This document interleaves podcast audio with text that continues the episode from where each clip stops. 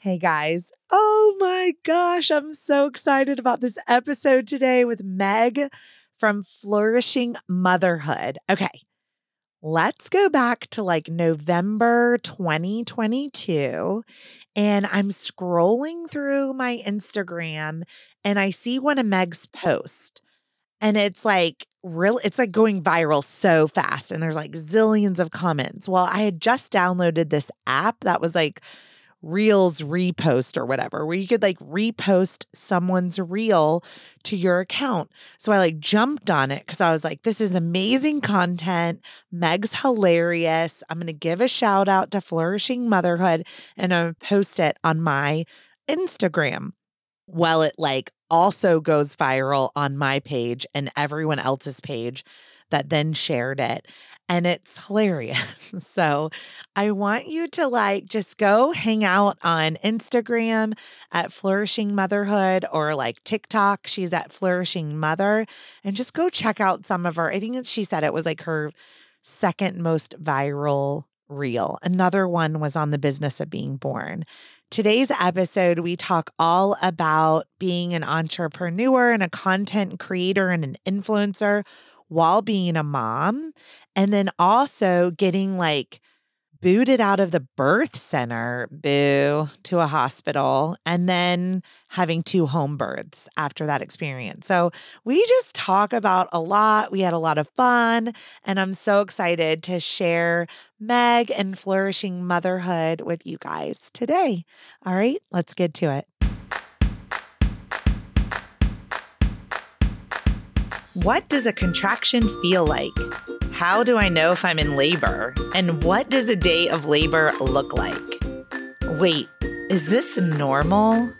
Hey, I'm Heidi. My best friends call me Hides. I'm a certified birth doula, host of this podcast, and author of Birth Story, an interactive pregnancy guidebook.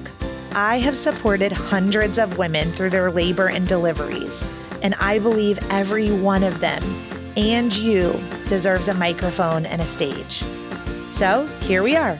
Listen each week to get answers to these tough questions.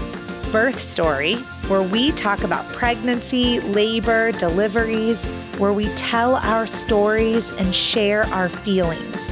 And of course, chat about our favorite baby products and motherhood. And because I'm passionate about birth outcomes, you will hear from some of the top experts in labor and delivery. Whether you are pregnant, trying desperately to get pregnant, or you just love a good birth story, I hope you will stick around and be part of this birth story family. So, like, let's say you're pregnant. That's why you're listening to the Birth Story podcast and you're preparing for a hospital birth that's upcoming. And of course, this podcast gives you tons of free information, right? But, like, do you really understand the stages of labor? How to know when you're in labor? What if you have to have an induction? What about a cesarean section? What about all of the decisions that you have to make once you get to the hospital? So you get there and then they put you in triage. Birth Story Academy walks you through all the things that happen, like that rapid fire with like monitoring and blood work and questions and IV ports. And do you want an epidural? I don't know. Do you? In Birth Story Academy, we literally break down all of those decisions pros, cons, risks, benefits, intuition. And like we get into it. We make birth plans, we do birth visions, we listen to birth affirmations and parenting affirmations. And like at the end of it, like you know exactly what's going to happen when you go into labor and when you get to the hospital. What's going to happen after you give birth, newborn care preferences, how to take care of your baby. I guess what I'm getting at is if you're not in Birth Story Academy, what's your plan? I want you to come join me in Birth Story Academy and let me walk you through all of the decisions that you have to make if you're having a hospital birth and how to have body autonomy and how to have informed consent and informed refusal. I'm going to teach you and your partner, if you have one, everything that you need to know about birthing in a hospital so that you can walk in that door with some swagger, with some confidence, wash that anxiety away, because you learned everything you needed to learn in Birth Story Academy and you are ready to crush that birth. Okay, let's do it. And let's get to this episode. Hey, Meg. Welcome to the Birth Story Podcast. How are you? Hi, Heidi. I'm doing well. How are you doing? I am so good. I'm really excited to dig into like flourishing motherhood and all that you've done with like TikTok and Instagram and YouTube and being an influencer and some of my favorite reels. And we're going to talk about your three birth stories today and how different it is from like birth center and mm hospital and then going home um, for your last two births. So thanks for being here. Oh my gosh, I'm so excited. It's so funny to hear you call me influencer because I still am not one in my brain, but my numbers are now getting up there. So I guess I am. Yeah, you're an influencer. and uh I was like, I influenced you to be here today. So I will take that title too. 100%. 100%. So, Meg, let's tell everybody, um, like a little bit outside of influencer, who you are, like where you're at in the country, and kind of what you're doing with your day to day life. Yeah. So, I live um, in coastal Virginia, so near Virginia Beach. Um, I moved out here because my husband was in the Navy, um, just got out recently, but we are a Navy transplant family, and we just love it here so much because um, a little bit about me and what I do is I, I, I consider myself an urban homesteader. So okay. I have this awesome house zoned for chickens.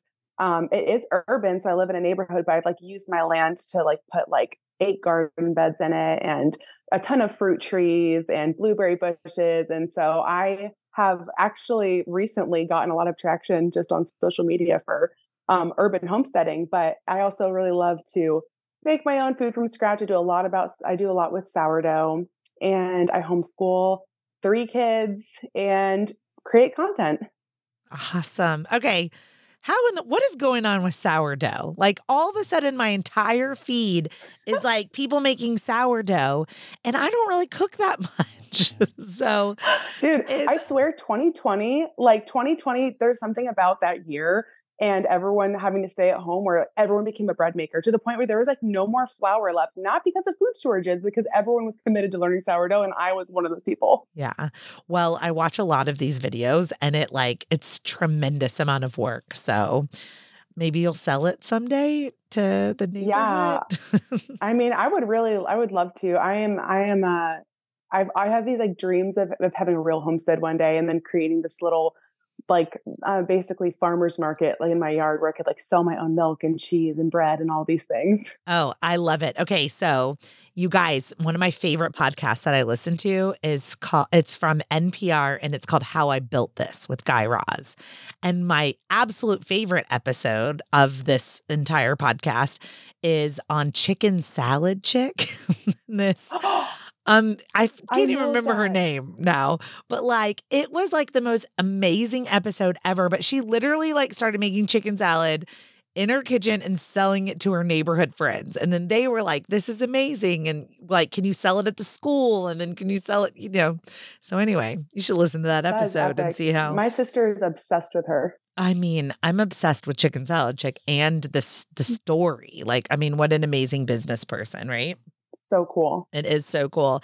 How did you get into like urban homesteading though? Like if you were kind of uh, the spouse of someone in the Navy and moving around, like where did that interest even get sparked from? Well, it's funny because I I actually grew up both my parents are city slickers. So my mom's from Detroit, like inner city-ish area. My dad's from like inner city New York.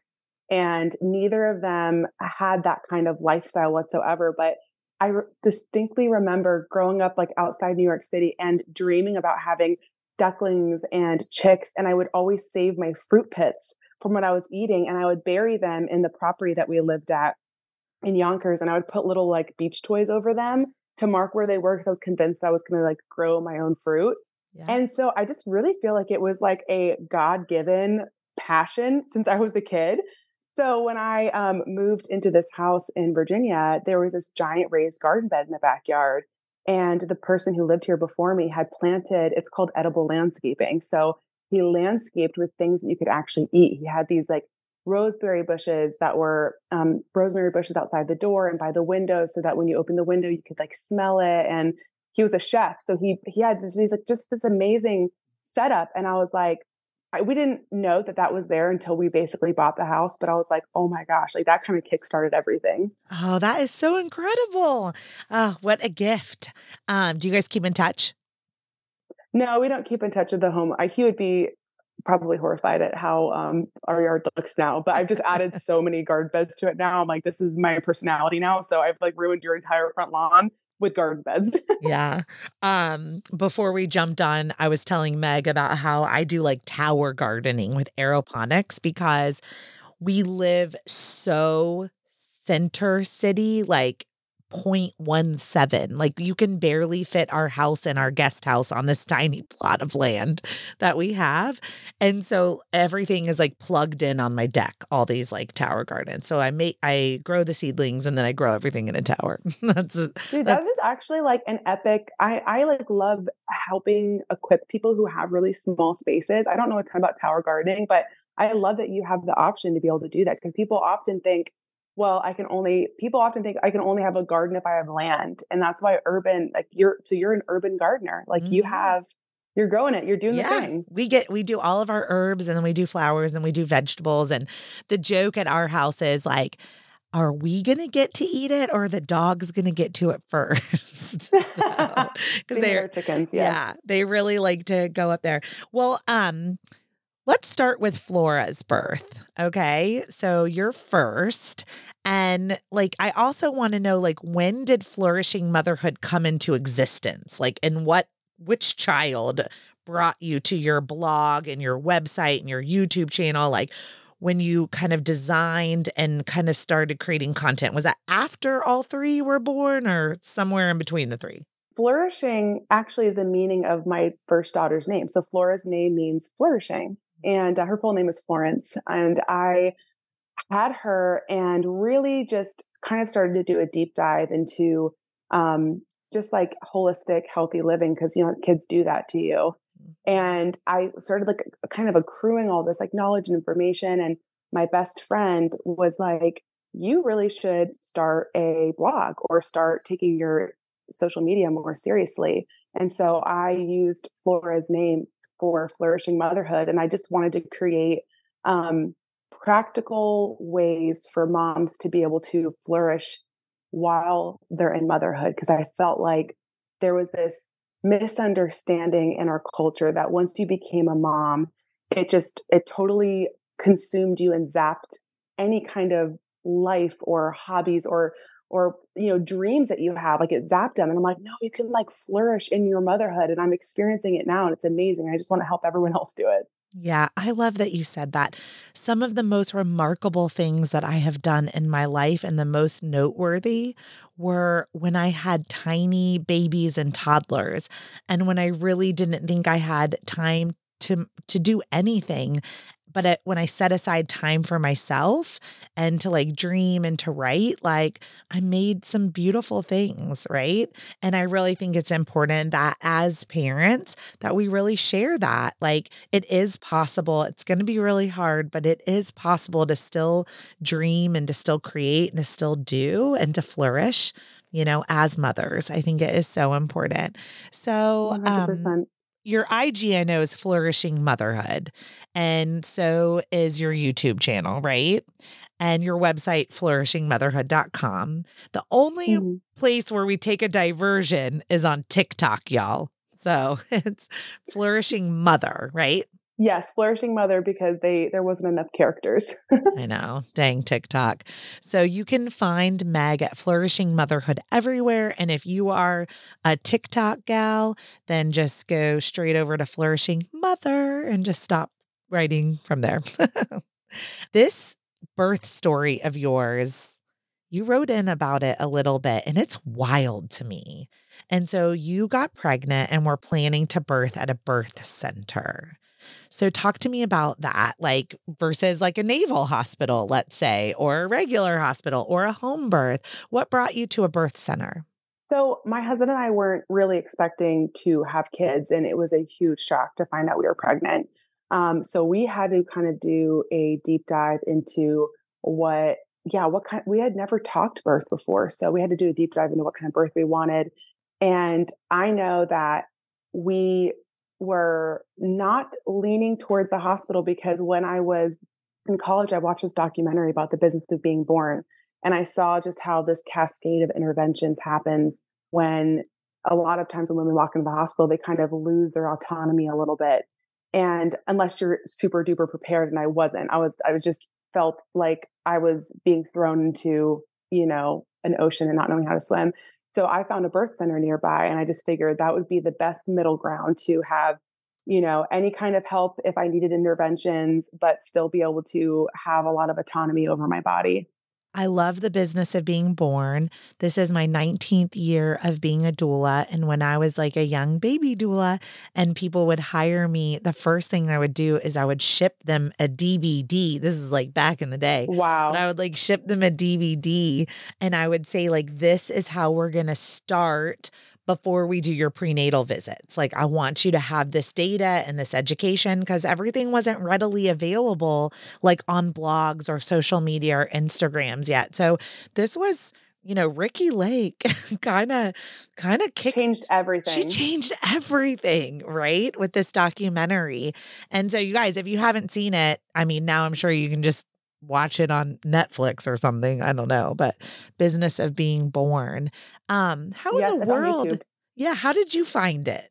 I it's so crazy. I was a college student. I think I was 19 and I was on YouTube with my best friend. We were in a dorm and I remember watching it on my laptop in my dorm. And it just like it like lit something in me because I was kind of studying to be pre-med. I have my, my background is a health science, that's the degree I was getting. And that was kind of the first time I realized how insurance companies work with our health and wellness and how things aren't always how they seem. It is insane to me. I encapsulate my clients' placentas and that want them to have be encapsulated. And even if they don't, I'm like, well, just let me bring it home and you can like plant it in your garden with a tree or, you know, some sort of like fruiting something. And they're like, okay, well, why wouldn't we just throw it away? And I'm like, because they're going to charge you $900 to dispose of your placenta and then like Insane. another $600 to send it to pathology. So if you really break down your insurance company's bill, like just when it comes to your placenta. Like if you don't do anything with it, it's going to cost you a lot of money. And then you're paying probably 10 or 20% or part of your deductible towards that. And so I'm like, just let me encapsulate your placenta. It's like 300 100%. Bucks, you know? oh, um, yeah. Or let me bring it home and just bury it, right? If you're hopefully your dogs won't dig it up but um so so you found your way to youtube and you found your way to this um documentary and then eventually to this birth center. And you said it was an unexpected pregnancy. So um how did your pregnancy go? Like were you relatively healthy? No no it was um prior prior to my pregnancy, I actually just had major surgery. So I had something called a laparotomy where they cut me from my belly button down my pubic bone because I had a massive tumor growing on my right ovary. So I went from almost having a partial hysterectomy to getting pregnant four months later, which was just insane to everyone.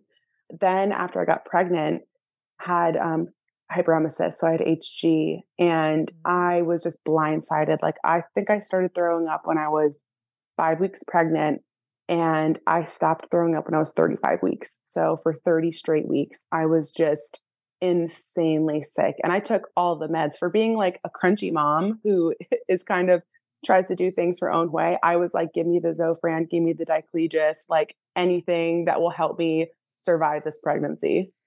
So the question I have for you is did it help? I, you know, it took the edge off of it. I remember being 30 weeks and I tried getting off of the meds because I just figured I think I'm far enough along now. And I remember throwing up the whole day. So I definitely think it took the edge off of being sick, but I 100% felt like I had the flu 24 7, regardless of if I was vomiting or not. I just felt awful. Yeah. Okay. Now I know where this story ends. So this is where I'm like, I'm now I'm starting to get confused because how, I guess this is a great question. If you're so sick and you are vomiting every day, how are you getting proper nutrition in? Yeah. So that's something that, you know, me and my midwives talked about a lot because I was gaining weight and they had me keep, I was gaining weight pretty rapidly. They had me keep a food journal um, to like see the different kinds of things I was eating. But I, the only thing that really helped with my insane nausea was like snacking. I would just snack all the time. And even though I would lose it, I would end up losing it at one point in the day or at three points in the day, whenever it happened. The only things that I could really eat and keep down was like, you know, crackers and um, fruit and like basically carbs. Like I tried to eat protein, but my body was like, so I just yeah, I ate a lot of carbs. And my my midwife explained that your body actually absorbs a lot of food within the first 15 to 30 minutes of eating. Your body absorbs like a lot of the calories and a lot of the nutrients. But like the longer it sat in my stomach, the more I would get. So I would throw up the food, but I would still gain the weight. Wow. Okay. Was that surprising to you? It was surprising. It was disappointing because I just felt, I guess I felt powerless because that I didn't feel like I had control of what I was, what my body would let me eat. Mm-hmm. And I felt like I couldn't control the weight gain that my midwives really wanted me to control because I was just like, I'm doing the best I can. You could read my food journals. Like, I'm trying to eat protein. It doesn't sit well with me. Like, I'm snacking, but like, you don't want me to gain weight. So I'm trying not to snack. But when I don't snack, I throw up more. It was just, I felt so out of control. Yeah. Did they at the birth center do tests for like gestational diabetes? Yeah, which I thought for sure I had gestational diabetes, and I didn't. Not not any of my pregnancies did I have that. Yeah, I think the I I knew you were going to say no, and the reason that I asked you that is because I think it's really really important for listeners to hear. Like a lot of people will get gestational diabetes and then they'll like blame it on themselves, right? And I'm like, no, listen to Meg right here. She's throwing up. She's just eating carbs. No gestational diabetes, right? Like yeah. Like this really, really, really has a lot to do with genetics. It has a lot to do with your placenta. It has to do with uh, like risk factors later on in life. It has very little to do with, well, I'm just sitting around eating carbs in the middle of my pregnancy. So, right. I think what we need to focus on more, and that's why I'd ask a question around nutrition, right? Like it's how do we get this the proper nutrition in? And so, even though you were throwing up, you were gaining weight, you were getting carbs in. Do you think you were getting enough like fruits and vegetables in though? I was. I, I just, I did a lot of, I really craved mangoes in particular. I ate probably a mango every single day mm-hmm. and really crunchy salads. So I was eating those like bagged salads. I, I was working full time at the, at when I was pregnant the first time and I would get those like bagged salad mixes and I would just make them at my desk and like devour the whole thing. Yeah. Oh, see, that's those are really good tips though.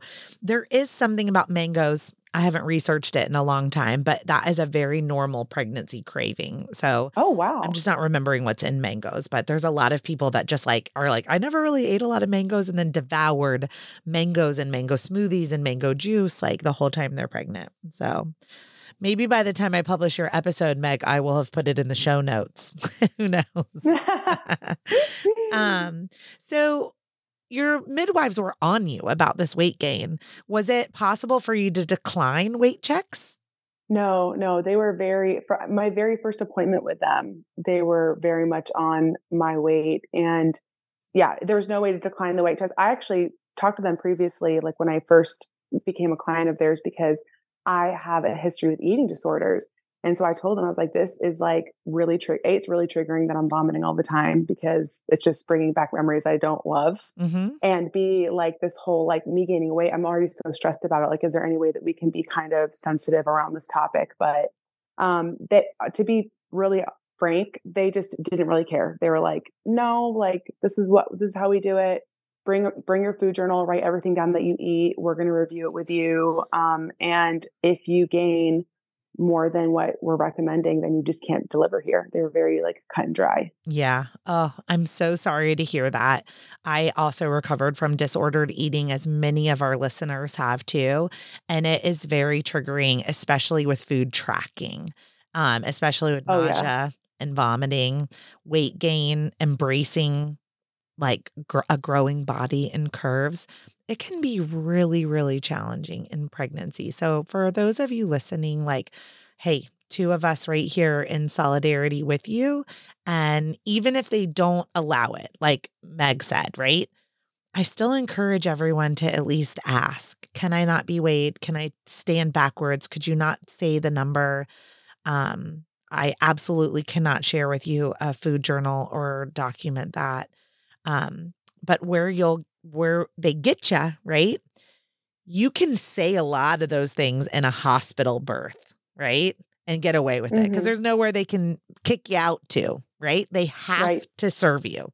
You can refuse everything at a hospital, right? You can be like, nope, I'm going to eat no IV port. You're not going to weigh me. I'm not going to turn in my food journal. I'm not going to do the diabetes test. You can literally say no to everything. You can be the highest risk, whatever, and they still have to take care of you. But at a birth Mhm. center, they don't, right? They can say, sorry, Yes. sorry, if you're not going to play by our rules, then we're going to send you to the hospital. So, what ended up happening at the end of your pregnancy? So I went in for a my 40 week check and I had gained 50 my my the rule was I could only gain 50 pounds based off my BMI. So when I went in for that check, I was 51 pounds. And I thought surely like they're not gonna actually kick me out.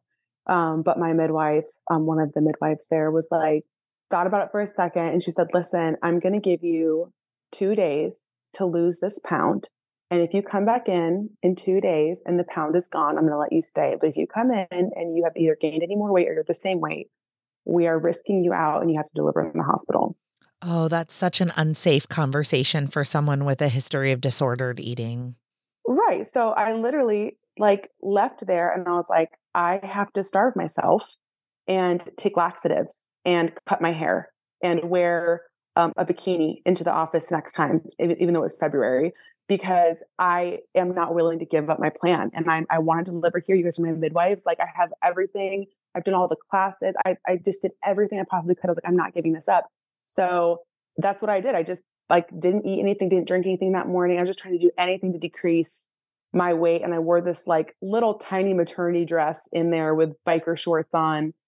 And um, yeah, I lost the pound and a half. And uh, then they said we were going to do a non stress test on you. And they did this. Yeah, they did a non stress test. And they're like, oh, your fluids are really low. We're going to induce you anyway. Like, couldn't they have done that like the day before? Yeah. Yep. Yep. So, yeah. So I was just like, oh, so my fluids are low. That's not shocking because I haven't had anything to drink and I've had anything to eat in the last few days. So it just kind of felt like, um, I don't know if this is true. This could just be my own um, insecurities, but it kind of felt like they were relieved to not have me there. And they're like, oh, well, now we have something we can risk you out of. Oh, that breaks my heart for you, Meg. It really does. But also a critical piece of your next stories, right? So, Oh, yeah, 100%. But I do want you to tell Flora's birth story, though. Um, yeah, yeah. So you're what Meg's talking about, you guys, is AFI, amniotic fluid index, and you get it when you're doing a, a BPP, a biophysical profile, and an ultrasound, and they're there's four little pockets, and they're measuring those pockets, and based on what gestation you are. The amniotic fluid levels are somewhere between, like, let's say 12 and 26 centimeters. Okay. Well, as you go on in gestation, that goes down. So if you have 26 centimeters of fluid at 40 weeks, like that means that you have excess fluid.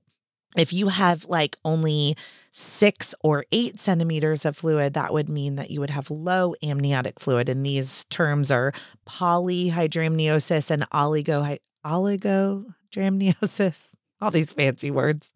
So, what they were saying is they were saying, like, Meg, you have low amniotic fluid. What gestation were you?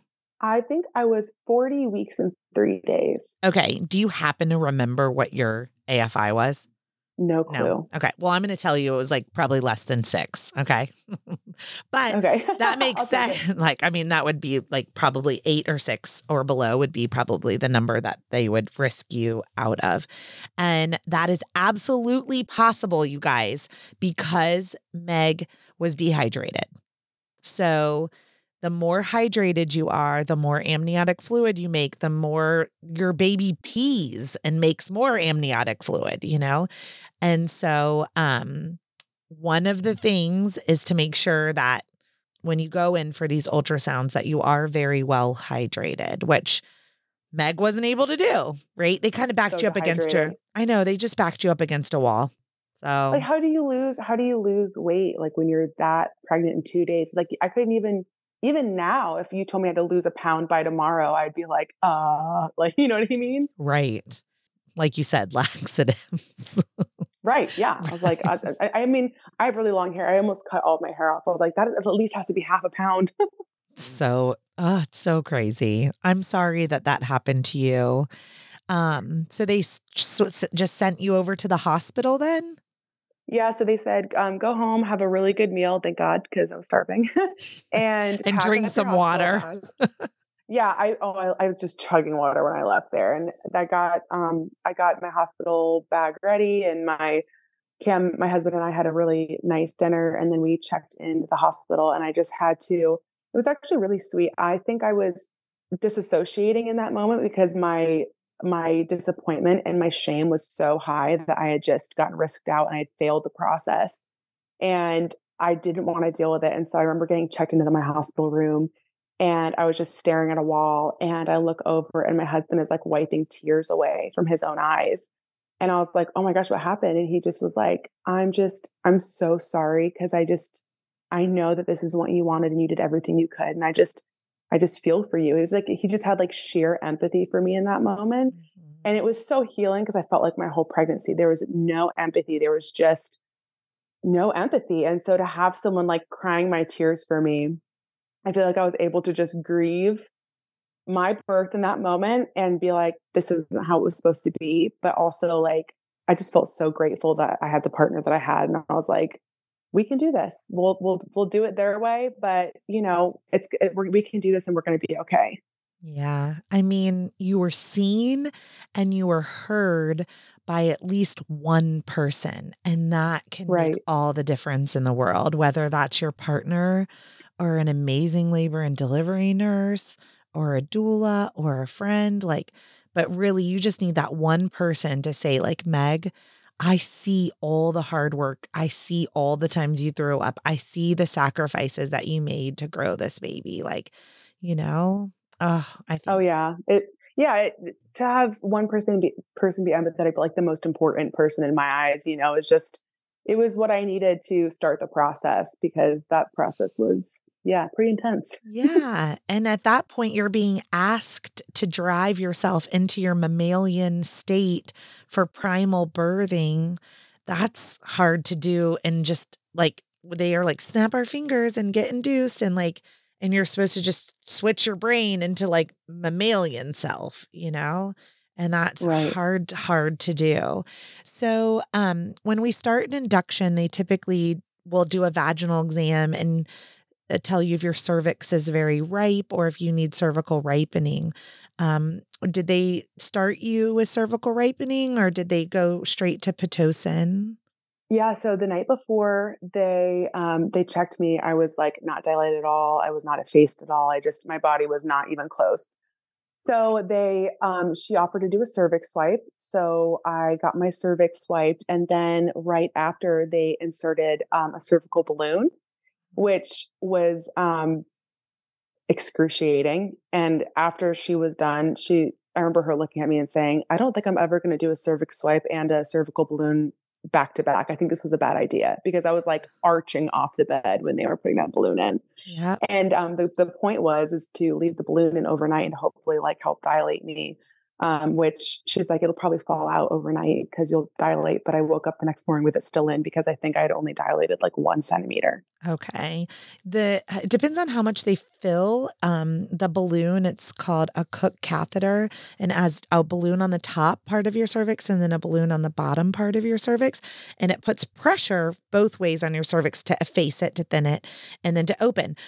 But it depending on how much fluid they put in there, it will typically fall out when you're four to six centimeters dilated. So ah. it can stretch you to four to six, but if your body's not releasing a lot of prostaglandins, if your body's not ready, then your cervix is like, No. Um, also, for you guys listening, if you've ever had a LEEP procedure or any cervical biopsies or a previous abortion, D&C, D&E, anything, a cerclage where we've gone near the cervix, it is possible to have scar tissue on the cervix because the cervix does not regenerate. And so, if you have scar tissue on the cervix, sometimes it takes like the balloon doesn't want to break up that scar tissue. And so that can happen too. So you wake up in the morning and you're like, shit, hey, balloon, still, Yep. still here. So, Oh yeah. um, and they don't want to keep it in more than 12 hours typically because of it could lots of different risks, right? Irritating the cervix, swelling the cervix, breaking the water, infection, just all different things. So did they go ahead and drain it and take it out? They Yeah. drained it, they took it out, and then they started a, a Pitocin drip. Okay. Oh, surprising. But this was also eight years ago, right? Medicine Yes, this changes was- Mhm, quickly. This is seven years ago. Seven years ago. I was like, listen, medicine changes very quickly. At what I would say a failed Cook catheter, if any of you guys want to speak up and advocate for yourself, you could ask for Cervidil or Cytotec, which are prostaglandins that are additional cervical ripening agents, and then do one of those things with like maybe some breast pumping and see if that happens. But honestly, the most effective way to induce someone that, of the tools that we have is typically Pitocin. So they just started it. Yeah, they they were kind of um, gracious to me in the sense of they said we're going to start you off really low, and we're not going to like just flood you with this, and we're going to bump you up as you go. So I can't remember what the units were, but they started low. I think at around like six thirty in the morning, and by the time it was noon, um, my doula arrived, and I like really needed like help getting through the contractions. So I do remember twice they had to stop the Pitocin for certain reasons. I think one time the needle infiltrated and it was like going right into my tissue. and oh, so, Oh, but no. once they, yeah, it was so gnarly. but once they stopped the Pitocin, my body just stopped laboring. Like I would like full on just go back to like normal, normal life. And that was so bizarre to me that I almost felt like they were plugging my contractions in. Yeah. So I often will tell people, Meg, that there's an induction and then there's augmentation. So sometimes we use Pitocin, not sometimes, we use Pitocin to induce, but at some point your body will catch up and your body will start laboring. And at some point, an induction does become an augmentation. And some people will then turn off the Pitocin and their contractions will keep going. I actually think that like that was probably like a good check-in for you. Like, okay, my body isn't doing this right now in this moment. And then they start the Oh, yeah. Pitocin over. How frustrating though for you. yeah i just didn't really know how long i was my my really like didn't want to get an epidural so i just was like trying to cope which of course you know as a doula like trying to cope with pitocin contractions are just insane and i by the time i think it was six in the afternoon or 5.30 um, my blood pressure was so high they kept just no, I don't know, threatening. They were threatening me at this point. They were like, if you do not get your blood pressure down, we're going to have to start talking about C sections. So I think that your best bet is to get an epidural right now so that you could potentially decrease your blood pressure because you're just you're, it was just it was so high they were like you're risking yourself to to have a stroke Yeah. And that is very true. Pain increases our blood pressure.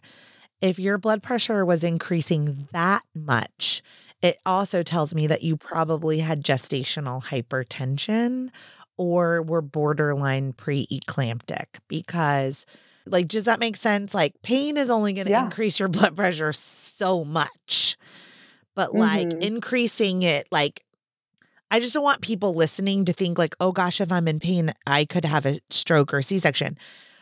You could if your blood pressure goes so high, but it we only get to those really dangerous levels when it there's more of an underlying cause on with the pain, right? right So, did they ever talk to you about preeclampsia or gestational hypertension? no they never brought that up they just brought up um, either going on magnesium or getting an epidural because it was um, around when I was having the contractions that my blood pressure would shoot up, but it never got over 200, which is good. Yeah. But they just, it was trending up. So they're just like, you need to like, you need to get a game plan together Yeah. on how you're going to bring it back. Because they kept saying, try to bring down your blood pressure. I'm like, how do I try to do that? They're trying to get me to like relax, like in bed, like while on a ball on Pitocin. And I was like, I'm sorry, it's not working. This is not working. I can't relax any more than I'm trying to relax right now. You're right. It's like, mm. well, the only way I can accomplish this is if you turn off that damn Pitocin and let me go home. Then my blood Right. pressure will come down. so, and Meg's totally right, you guys. An epidural does drop your blood pressure and it does take away the sharp pains so that you can more easily relax, right? As Meg learned in the business of being born, though, it often can lead to these cascade of interventions. One intervention can lead to another intervention. Um, but sometimes it's just one. But right now, Meg, here we are one intervention to the induction, to the Cook catheter, to the Pitocin, to the, and you know, and now the blood pressure. So you're already starting to see in real life, in your own experience, what the reality of what was happening too. So, what did you Oh, choose to do? So I asked them when when they started saying like, all right, like, I remember that I had one contraction where or one blood pressure reading where I was getting close to 200, and that's they could just tell they were like, yo, like you gotta figure something out. So I was like, all right, well, check me, check my cervix, like let's see how far I'm dilated. And I'll never forget that poor nurse. She or I can't remember who checked me, but she, I remember her being like, "You're almost a five. And I was just like gutted. I was like, forget it. I was like, and I, I remember walking, I, I had, I, I walked from there into the bathroom. I had one more contraction in the bathroom. And then I walked out and I was like, listen, don't try to talk me out of this. Don't say a single, I was talking to my husband, don't say a single word to me. But yes, I'm getting an epidural. I know I've told you to try to talk me out of it, but don't say another word besides getting that anesthesiologist and giving me an epidural right now because this is not worth it. Yes. Oh, and and it's really true. Like sometimes people will have a code word or something, but like your partner knows when you like I'll often defer to the partners. I'll say like, "Is she serious?" And they're like, "Oh yeah, she's serious." you know. um so what do you think about the epidural? Yeah, the epidural. I mean, it, the my anesthesiologist had a hard time getting it in. That that was um, that kind of actually surprised me because my husband was like, "That was the worst part of your whole birth was watching you get an epidural," because he kept um, he's like, uh, you know, let me know uh, what side, you know, let me know if you feel anything in each side. I'm like, my left side, my right side. Like he kept, and then he got like blood in the catheter, and he had to pull it out and like do it all over again. So the process of getting epidural wasn't smooth sailing. Um, but once it actually got into my system, I oh my gosh instantly was not in pain anymore i was like just returned to my normal self talking to my best friend talking to my doula my husband took a nap woke up from my nap and yeah i had like basically dilated the rest of the way within just like a few hours And that's the beauty sometimes of the epidural right there. When it works, it works so well, right? But it does oh remove gosh you from it does remove you from some of the experience. Um, but the fact that you were able to take a nap and rest your pelvic floor, and I'm assuming your blood pressure came way down when the pain went away and the epidural naturally just drops your blood pressure. Okay, so they are like, did you feel pressure? Did you like, did they just check you and tell you it's time to push? Like, how did that happen? Yeah so i um you're right my blood pressure went way down um and i woke up from a nap this was probably around like 9 30 or 10 woke up from my nap and um i kind of had like the shakes and i kind of felt like a little bit nauseous and i was like ooh i think this is like signs of transition i think I might be transitioning right now. Um so i whenever i don't remember when we got checked but probably like 45 minutes later they came in and they checked me they're like oh yeah you're like you're 10 centimeters dilated. You're ready to push if you want to start, which was like so bizarre to me to think that because I had prepared mentally for a natural birth. I was like, it's so weird to be told, like, oh yeah, you could like push your baby out now. And I was like, really? Like that's how it works? Like I just start pushing and then I'm a mom. Like this is so weird. But you are so right, Meg. You were in transition. Um, when we have an epidural, it sometimes takes our brain out of the equation, right? We're like, oh, I'm going to chat with my friends. I'm going to take a nap. I'm going to do this. But when you start shaking and you feel nauseous and you feel pressure again and there's um or hot and cold flashes too like yeah your body is physically going through transition even if you're like your brain might not be totally connected to that experience with an epidural but you nailed it when you when you called it. So as a doula i prefer my clients start pushing when the baby's really really low like 10 plus 1 plus 2 were you like, okay, I'm I am ready to push. I want to do this? Or did you want to take a nap and wait a little longer? Looking back, I wish I would have waited longer. I wish I would have like let my body kind of labor the baby down more. Um, but I didn't. When they said that, I kind of like felt excited. And so I was like, yeah, like let's start pushing. Yeah. And it was, you know, and you know this, uh, it was um I was not what I couldn't feel where to push. So I was pushing into my head and not into my bottom. And I just totally botched like the first 30 minutes. I don't think I was effective at all until I was able to reframe what pushing was. How did you reframe? So they told me to push like I was pooping. Okay. which, which was like, if you know me, like I'm so um conservative when it comes to things like that. Like I do, my husband and I are like, we don't even like pass gas in front of each other. and so the nurse was like, push like you're pooping. And I, my husband, like just every, everything that he was doing was repeating whatever the nurses and the doula were saying. So he's like, push like you're pooping. And I just remember looking at him and we both like kind of giggled. And then I was like, okay, I think I can do that. I think I know because you're numbed, right? So I had a little, the little presser thing to, to, um, kind of ease off the epidural if I wanted to. And so I could, I was starting to get a little bit feeling back. And so, yeah, I started pushing to my bottom and then I could hear, I could hear the room, like the energy change were like, good. And they were like saying good instead of, all right, you know? and, um, and that made me feel really good to finally be like, oh, am I pushing the right, is it, are things happening? Because I think a lot of women in labor, I've just heard this with my friends who are also in labor when I've been their birth support, is they're like, nothing's happening, is it? Like, nothing's nothing's going on down there but they were like no it is like it's working like you're, you're i can see your head you know and each like each push was just like i just gained more and more momentum and it just got really exciting. Yeah i think when you like finally find your push it is like oh yeah and i mean i'm even guilty of that as the doula like changing my tone like, okay, great work. And then I'm like, oh my gosh, go. Like, yes. it is exciting when you start to see the head emerging. Um, Meg, I was totally like you with my first. I had an epidural with my first and unmedicated with my second.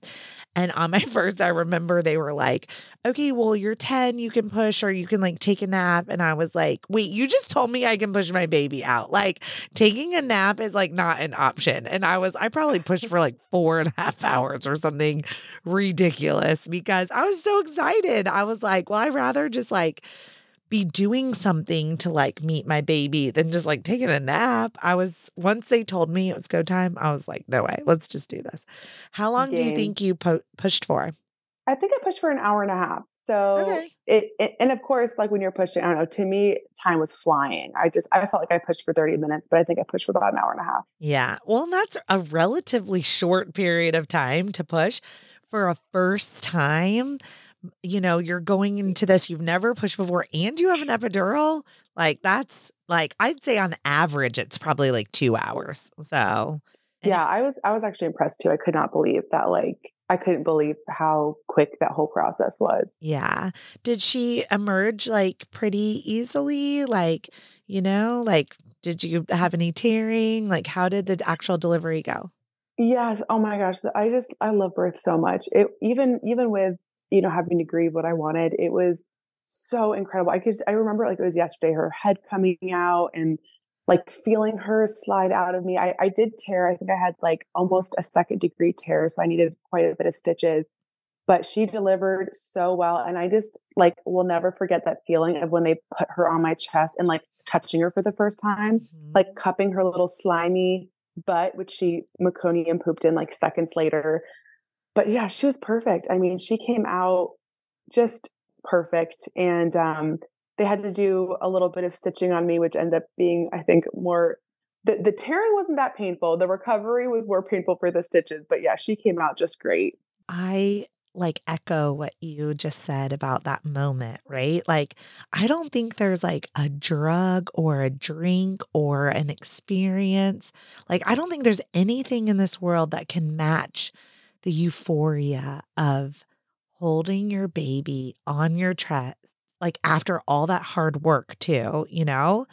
And I Oh mean, my gosh. and I mean hard work, like even if you had a C section, like hard work of pregnancy, of like growing a human, and then they just put them on you for the first time. It's like it's so- Oh my gosh. describe it. I know. I'm just like covered in goosebumps right now. I just, it's, there's just nothing like it. And like, there's just nothing like meeting such like an influential person for the first time. You like, like your babies influence you, I feel like more than anyone else in the entire planet.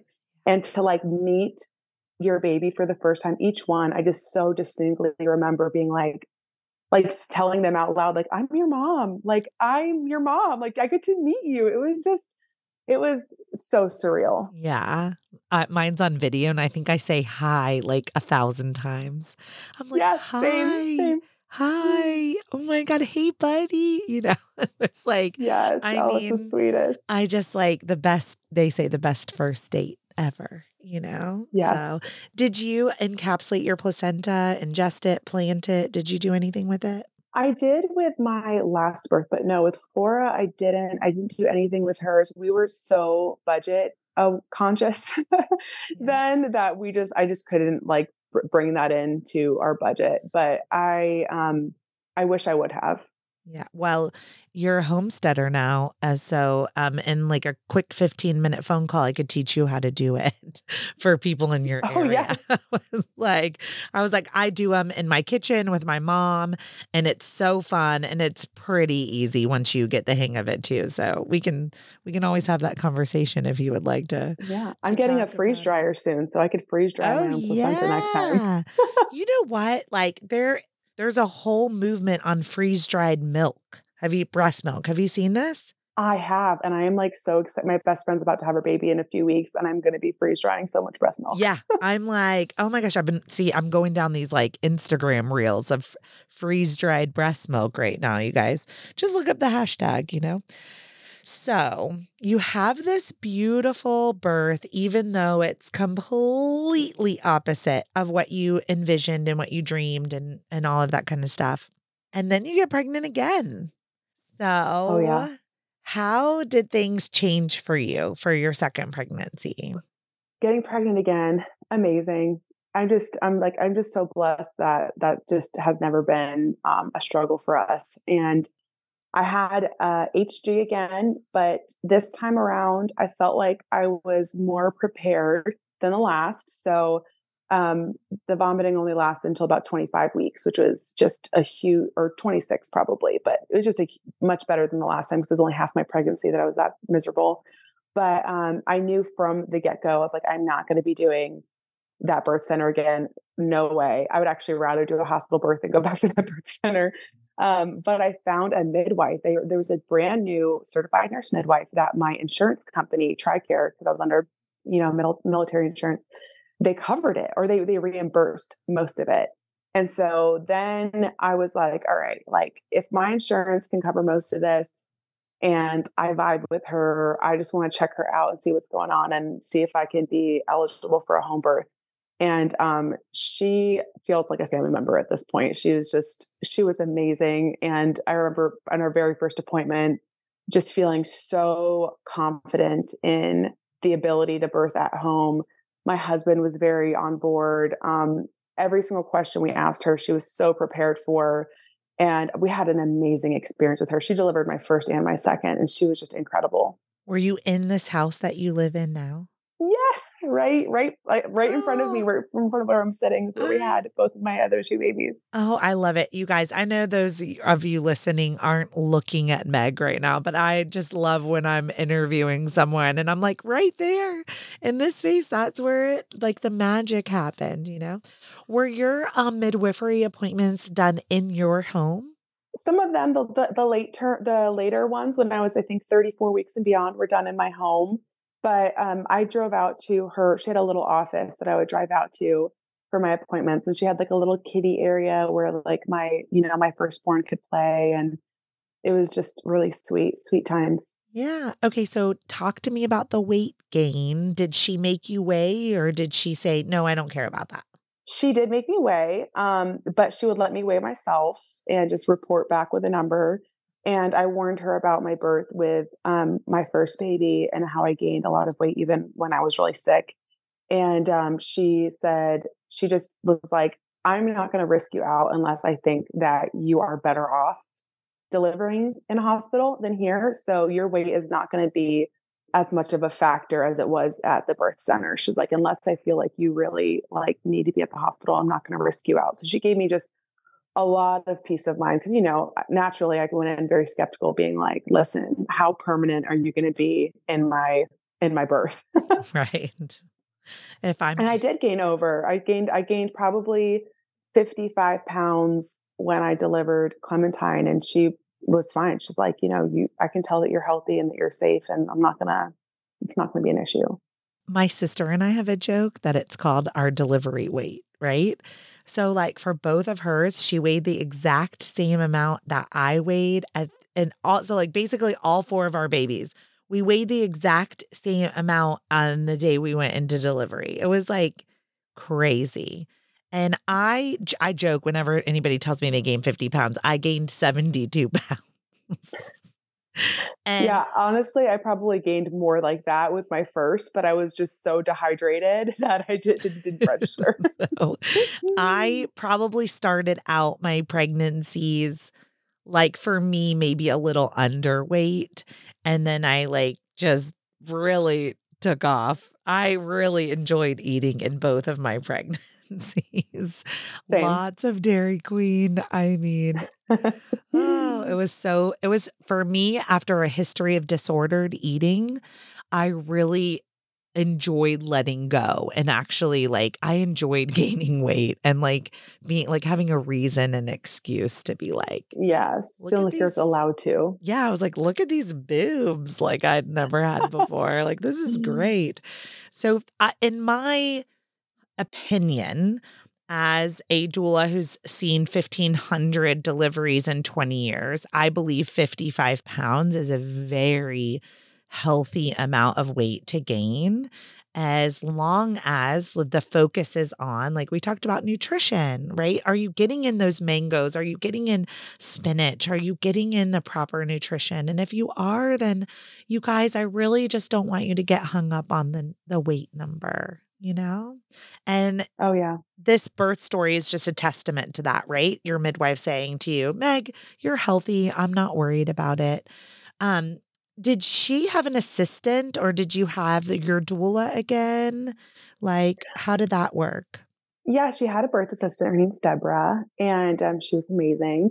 And I had um, my best friend at the time um, was there for me as kind of like a, an unofficial doula, and my mom. So my mom and my best friend were there for both my births. Wow. Okay, and then I clearly I know your husband was there, and was Flora involved? Flora wasn't in, actually, none of my kids were involved in any of my births. Um, but I also had a birth photographer and she was, she's like one of my best friends. And so she was there almost all my births. Um, so I guess I, technically speaking, had kind of a big birth team, but it didn't feel big when I was delivering. It felt really small and tight. Yeah. So tell me about the birth. How did you know you were in labor? Oh man. Okay. So I went to like 41 weeks with Clementine and my midwife asked me if she wanted me to strike to swipe my cervix. And I said yes. And she swiped my cervix. And the next day I I kind of was like cramping all night. Um, but I didn't know what natural labor felt like. I didn't know what going to the labor felt like. So I was definitely like in denial. And I had actually a big Bible study over that night. And I'm on my birthing ball and I'm like, you know, doing the Bible study. And um they started like looking at me funny and i realized that like i kind of was like i guess taking pauses or breaths or making funny faces and without saying anything the, like the men in my bible study like started like picking up my coffee table and like moving it out of my room and like clearing out like the kids toys that was out there and i'm like no guys i'm not like this is not the real thing and they're like okay but we're just going to clear out your living room just in case it is but like everyone else apparently knew that i was in labor and i was just like no, act normal. We're just we're just hanging out and fellowshipping. No big deal. Oh my gosh, And, I love um, it. I know. It was it's so funny like looking back being like, "Oh yeah, I guess I was." Because it the, the funny thing with labor rate is like it's not linear. So I was kind of having these contractions. I got a full night of sleep and I was woken up at like 4:30 with this like massive contraction. And then I like went back to sleep and then I was woken up like maybe 2 hours later with like a big contraction. And then I didn't contract probably for like four hours after I woke up. And I thought I was so defeated because I was like, oh my gosh, this is prodromal labor. Like I am not actually in labor. But something switched about four hours later. And then my contractions started just coming back to back. And I was like, oh, I think it's happening. Like that's when I finally accepted it. I was like, oh, I think I'm actually going to have a baby today. Yeah, but it sounds like for at least 12 hours, your body was just kind of like slowly kind of just getting warmed up, you know? Getting ready for it. Um, when did you call everybody? Like when were you like, okay, birth photographer, midwife, best friend? Like when were you like, okay, I think I need people here? Yes. So I think, let's see, I think it was around noon that I realized like, oh, I'm actually like in in uh, labor right now. And by two, I had called like my birth team. I called the babysitter to come and pick up my daughter. And um, my, my actually my my both of my home births were almost identical in story, except for my second home birth. Um, I drank castor oil to induce labor, and because the cervix stripping wasn't working. But for both of them, I had four hour labors and I called my people about two hours in. And I think even both times I told my midwife, my birth photographer came over because she's one of my best friends. And like my, my best, my other best friend was there. My mom was already there. But I told my midwife, like, don't come yet because I just assumed it's going to be a lot longer. And both times my midwife said, okay, and then left and came over anyway. oh, she's a good midwife. She's really she good. is, Because she's the best. Yeah. it's easier to come and assess and leave than like miss it, essentially. You yes. know? 100%. Yeah. and she just she was so oh my gosh she just is like the best so she she came over when i was in my uh, second home birth and um i was like oh cindy like no i'm not that far along like you're gonna be so bored and she's like oh it's a gorgeous day i'm gonna go for a walk like i'm gonna i brought some lunch like you just you just stay here in labor and don't even worry about me and so she just like fully convinced me that she was just having the time of her life and that i did her a favor and that was so good for my personality being like a people pleaser because even in labor, I'm like, what am I gonna do? Like you're you, you know, your your your day's ruined because of me. And she just sat outside of my porch and within an hour I was like hitting transition and she just popped right back in. And she was like, I knew you were getting close. She's like, You didn't know it, but I knew it. Yeah. And it's a lot of things of like the intuition of a midwife. And they're listening to your sounds and they're looking at the shape of your body and the shape of your belly. It's just a different training than, like, let's say, like a hospital OBGYN, right? So 100%. Yes. her intuition was so beautiful. I want to finish up Clementine's birth, but I, I want to Oh, jump to. Theo real quick. So you said essentially it was like very similar. What gestation were you with Theo, your third? I was like 42 weeks. Fo- I oh, think so I was you- a day from being You just kept getting weeks. more pregnant as your pregnancies went on. like, I right. have like the, the gestation of an elephant. Like I, I've never just gone into spontaneous labor. That's that's never happened to me. so they were doing um like the membrane sweeps and then um and the cervical massages and then that didn't work. So then you're like, give me the castor oil. Dude, yes, I was having so much sex. There was so much nipple stimulation. We were doing all of our homework. Like I was doing everything I could possibly do. And like I not only was I not going to labor, but I felt like I could do jumping jacks. I was still walking three to five miles a day. I was squatting, like I felt no pressure. It, I just felt like I just felt great. My third pregnancy in particular was just great. So I um this is kind of a little bit shisty of me. I feel a little bit bad, but I asked my midwife at 41 weeks, can I drink castor oil and get this going? Um, and she was like, "No, I don't think you should do that yet. I think you should wait we'll like, we'll do some other things." But I was getting nervous because, yeah, I know that she doesn't go past this. My my certified nurse midwife doesn't go past 42 weeks, so I was starting to get nervous. I was like, "Listen, I want to give some wiggle room because I don't want to get risked out of your practice." And um, she was like, "No." So then once um, the 42 week line was coming up, I told my husband, I was like, I'm not going to ask for permission. I'm just going to do it. And I'm going to drink castor oil and get this going because I don't want her to say no and then for me to risk out. And when everything was said and done, um, she was like, "You should have told me. I would have said yes. Like you, you didn't have to like do it behind me." Because I, I like, admitted to her like moments after giving birth. I'm like, "I'm sorry, Sydney, but I took castor oil. I didn't tell you." Oh my god, I love you. Did you just Google it? How did you know how much to take? I followed a lot of um, Mama Natural, Mhm. Genevieve. Yeah. I, I had her like week by week, and I like watched YouTube videos, and I like read her book, and I felt like confident enough to try it by myself. And I also am like a big advocate for like body autonomy, right? Like you mm-hmm. don't need anyone's permission. You don't need any, you know, like like this is your body, this is your birth. Like you can you get to make your choices. And so I kind of convinced myself, I'm like, do what you preach, Meg. Like it's your body, just make a decision. But looking back, I'm like, you know, she she, she even said to me, she was like, you know, um, some people have really fast births on castor oil. You should like let me know the next time you're going to do that. And I was like, okay, sorry. Just in case, you know. Well, I'm going to give everybody the midwives brew since we're talking about it. Um, it's a very important distinction. You can mix it with anything you want, but this is my favorite recipe that I got from the midwives here that I love in my area. But it's two tablespoons of castor oil. And every now and then I'll talk to someone and they'll take two ounces on accident. And I'm like, whoop.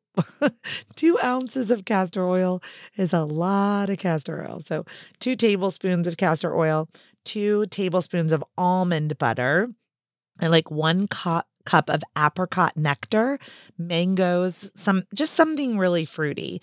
And then um if clearly if you're sober, you don't drink, don't add champagne, but something sparkly like a champagne, a bubbly, like something like that. It can just kind of help you throw it back a little bit. So that's my midwives brew. When I was pregnant and I took castor oil, Meg, I just I just took it. it was like Oh wow, you're a Ugh. and then like afterwards, I think I ate like Chobani yogurt and I was like, never again, never again will I eat Chobani yogurt. It's just never gonna happen. Girl, it's like it's like motor oil. Yeah, I made a milkshake with mine. I, I got chocolate peanut butter milkshake, or Okay. chocolate peanut butter ice cream, and I made a milkshake with it. And it did taste like motor oil, but it also tasted like ice cream. So I, I didn't really fight the process. Yeah, okay. And it so did it worked pretty quickly? Like when did you start feeling contractions?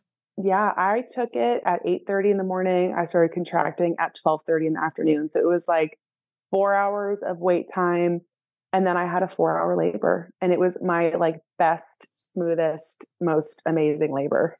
Okay, so now we're gonna intersect Clementine and Theo's. Yes. Because I of I brought no, I did it. I brought everybody up right to like the birth, like how did the labor start and whatever. So will you just tell us like a little bit about Clementine's actual birth and then Theo's birth? Yeah, so Clementine's birth was was really awesome. The only thing that I think that like I didn't really understand exactly what transition and what like pushing and all these things were really going to feel like because I didn't have an epidural with Clementine. So there was more fear and less peace in Clementine's birth um, than my second home birth because I was there was a lot of like anticipation. So my birth with Clementine was great. I my husband was an amazing birth support. I remember getting into the tub like probably right around transition time and um, experiencing transition like fully aware of my body and looking up at my midwife and just saying out loud like i feel really scared right now. And she was like that's okay. You're like she said something along the lines of like just like let go. And i remember having this crazy contraction and leaning back and i had fetal ejection reflex which i didn't even know was a thing and clementine like shot out of my body. And i was so not expecting that to happen because no one had ever talked to me about FER. And so I thought that like I was going to make a choice to push. I didn't realize that my uterus could make that choice for me. And so when she came shooting out of my body, like obviously I was happy to meet her. I was very, very shocked. And I just kept being like, but how did this happen? Because I never pushed. So I was just kept asking everyone, no one stopped and was like, "You had FER. This is what your body." No one explained to me for a year. I a year later, I was explaining the story, and someone was like, "Oh, you had FER. I had that too." And I was like, "There's a thing like that." And then it took me down a whole different rabbit hole. But yeah, Clementine came out. It was a beautiful. It was a. It was just. It was a very. um yeah, just empowering birth. I was like, I did it. I felt, you know, I just felt really empowered. I had a little bit of a tear. They did like a running stitch, but it wasn't a very big tear or it wasn't very deep. It was just a little bit long, but it wasn't very deep. So I tore a little bit with her. And um, she, man, she just, she was my peace baby. She just latched and nursed and gained weight and was just, just was an amazing postpartum recovery with Clementine. Oh, and she was in, like, she was born in the water. Yes. Yep. She was born in the tub. Okay. So when you say tub, do you mean like a birthing tub, like that your midwife set yes. up in the middle of your living room? Okay. Because some people like mean a bathtub at their house, but like one of those beautiful circular birth tubs that like you and your husband could both fit in, you know, and plenty of room. Oh, I love it. Did you do the delay, like where you bring her to the surface delayed, or were you like, I'm ready to meet you right now? Yeah, I just we my husband was one who caught her, so he caught her and Aww. brought her up to my chest, and it was yeah, it was just surreal. It was mm. yeah, she, she just came right up there and was just like a, just like Flora, like crying and just ready to ready to go, just instant. It was just sheer joy. Yeah. Now you had said you didn't encapsulate with your first and second, right? But you did yeah, encapsulate so did. with Theo. Yeah. Mm-hmm. Did you mm-hmm. do anything special with that placenta? like, I'm all, what happens to the placenta in home birth? All my home birth clients, I think, bury it in the garden or ingest it. So, what did what did you do with Clementines, or did your midwife take know. it? Yeah, I just remember she put it in a brownie pan, and I remember thinking that is surreal to see an organ and, a, and something that I bake with. But yeah, I guess she just took it and disposed of it in her own way. Yeah. But yeah, I didn't do anything with clementines either. Once again, it was more of like a budget thing for yeah. the second time around. But yeah. Yeah. Did you get someone to do it for Theo's like for free? Or did you budget for it? no, we we had a budget for Theo's. Um, and it was actually really sweet because whoever did my placenta like was able to accurately guess Theo's weight and Ooh, um wow. based off of I guess the veins in it. Yeah. And she was like, Your placenta looks so healthy. She was like, He must have been at least 10 pounds. And I was like, Yeah, he was. How'd you know? Wait, no way. Oh, oh yeah. oh my goodness. Okay. Will you share th- just a little bit of Theo's birth story then? Oh yeah. Theo's okay. Theo's birth is my favorite to share about because I had read this book, um, Supernatural Childbirth, three times, which it talks a lot about um, how there's some women who can have these supernatural births where they don't experience pain. And I was just like, that is BS because I read this book and I did all of this stuff, did all the hypnobirthing, I did everything. And I can't, I was in so much, I, I would consider my first two births very painful. Um, but I think that a lot of it was like mental, right? So, like with Flora's, everything was new. With Clementine, everything felt new. It felt like a first birth in some ways because I'd never experienced birth like that. So, with Theo, I just felt so so prepared and so empowered um, that I felt like I was able to just relax and um, train my mind to just really embrace the contractions and to not tense up. And I felt like I wouldn't say it was completely pain free, but it was very close. Like I would I would say that not until I hit transition did I really feel super uncomfortable and um, that was so that was amazing. So i like i remember getting no one thought that i was hitting transition and they were trying to delay me getting into the tub but like i knew when i was hitting transition with theo like i just think that no one else really knew because i wasn't probably showing signs. And um, i got into the tub um, with theo when i hit transition and i had probably four really powerful contractions. And um, it, i love looking at these birth pictures too like between my first and my second home birth because with Clementine, you could just you could see you could see it on my face. I was like, my eyebrows were intense, like my jaw was tight. Everything was just like I just you know was holding on. But with Theo, I looked like I was sleeping in all my pictures. Like my eyes were closed and my face was relaxed. And even one when when I when he was crowning, I there's a picture of me like this. And like I'm, I was like huge smile on my face, and I'm like, oh my gosh, because I just knew it was happening. I was like, oh, I felt this huge surge, and I felt this kind of kind of fear set in, and I was like, oh my gosh, I'm going to have him soon. This is what happened with Clementine. And same thing, I felt this huge like contraction and I leaned back and um, his head was out. Like my body just like pushed his head out. Mm-hmm. And I was like, okay, it's happening again. This is the FER thing I heard about. Like, this is like my body's going to do it. So I, his head's out and I look at my midwife and she looks at me and I was like, do you want me to, to try to push? Cause at this point, like I said, like I never really had to. And she's like, well, why don't you just like wait for the next contraction and see what happens? And so the next contraction I did push a little bit, but like, you know, not a lot. My body kind of did it for me. And yeah, the shoulders came out and he came out and like he was so chunky. Like he okay, technically he was only nine pounds and 12 ounces. Um, but that's because she didn't weigh him for like a solid hour and a half after he was born and he had like peed and pooped and everything um, by that point. So I like to say he was my 10 pound baby, but he wasn't technically a 10 pound baby. Oh, he's a 10 pound baby. All right. So welcome to the 10 pound club. And, you know, often at 42 weeks, they're gonna be nine and 10 pounds, you know, because they yes. just had that opportunity to chunk up. So, oh, I have really loved hearing all of your stories, Meg. This has been really fun.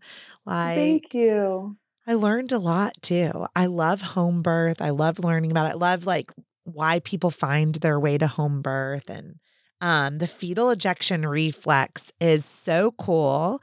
And I wanted to tell the audience before we jump off, I actually have only had two clients in my whole career um, have the fetal ejection reflex with an epidural.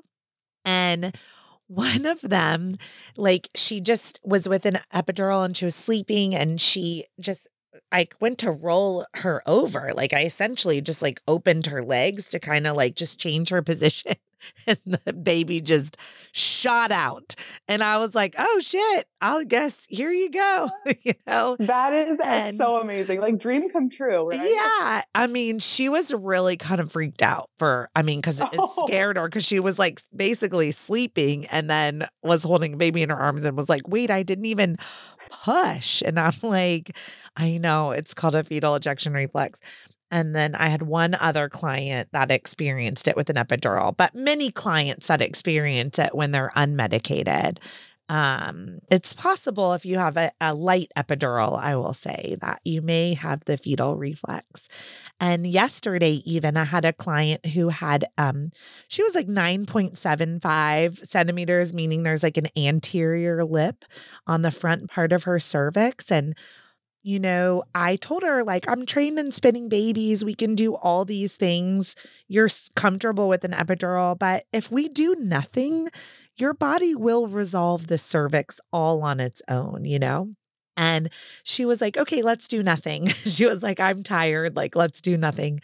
And um, maybe like 30 minutes later, she was like, I think I feel like my vagina pushing. And I was like, yeah, I mean, that's a reflex. It's really happening. So, ah, uh, birth's so cool, isn't it, Meg? it is. Yeah, it is so cool. And I, I want, I just want to like say that a lot of people probably feel a little freaked out when I say that I had a 10 pound baby, but I just want to re- reassure anyone who has big babies out there. Like that was my easiest, least painful, least tearing birth. It was my third, but people are like, "Oh my gosh, that must have been awful." I'm like, "No, he like came out. I had like the most. I had, I had such a teeny tiny scar uh, tear that I almost didn't even need stitches." And yeah, he was like my easiest. So I just oh. always tell people that I'm like, don't be freaked out if you're measuring big. Like it does not mean that you're just going to have a harder labor and a harder delivery just because your baby's big. Yeah, and I absolutely believe like God, the God of my understanding creates a baby and grows that baby to be the perfect size for the person carrying that baby. I also had a 10 and a half pound baby and easily birthed him. You know, I well, easily, air quote, I four and a half mm. hours of pushing, but like, yeah. you know, I mean, easily birthed him, right? Like, yeah, let's not be intimidated by these these big, amazing, chunky babies. They'll slide right out if yep. you're in a relaxed state and you relax your pelvic floor and you're not afraid. Mm. It's so important. So before we jump off, Meg, again, you guys, it's flourishing motherhood and then TikTok flourishing mother if you were going to a baby shower today or you were making a registry, what's the one thing, the one product or the one gift that you would um, want to receive or that you would give that you want to make sure listeners know about? There is this mat on Amazon. It's called Saunders Mat. And I know there are some bigger name brands that have these like giant like leather mats that are like $350 and just totally unattainable for people like me. But this mat is a hundred dollars and the, like the big one, the biggest one they have. And it is like I wish I would have gotten this my first baby because I use it everywhere. Like all the if you're an outdoorsy mom and you go on picnics, you go to the beach, you go to lakes, you go you you like to, you know, lay out in your backyard. Like this mat is so amazing because nothing can get through it. It's completely waterproof. It's really cute looking. It's a hundred dollars. And I um have been using I got mine three years ago and I pretty much use it on a weekly basis. And I wish that I would have had it with my first baby because it makes going out and doing things with a crawler or with a newborn like so easy. Awesome. Do you have an affiliate link by any chance? I do. Yes, I have this linked. Um, if you go to my um, Instagram or TikTok on my bio, I have my Amazon storefront, and I think I have a postpartum one and it has this and my runner up which is the Evenflo wagon um, that wagon is so amazing and i think that every mom should get that instead of a stroller. Okay. Those two are on there. Awesome. I'm going to go ahead and link that link in the show notes of this episode you guys. So if you're listening and you don't have time to like write any of this down just know later you can come back to the episode and you can link in the show notes or if you can remember Meg with flourishing motherhood, you can go find that link in her bio. So, yes. Meg, thanks so much for being here. Congratulations on your beautiful babies. And please thank your husband for his service in the Navy. Thank you so much, Heidi. Thank you for interviewing me. This was awesome. I'm so glad that women have resources like you to listen to and prepare for. Yeah, me too.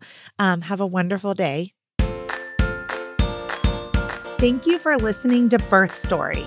My goal is you will walk away from each episode with a clear picture of how labor and delivery might go, and that you will feel empowered by the end of your pregnancy to speak up, plan, and prepare for the birth you want, no matter what that looks like.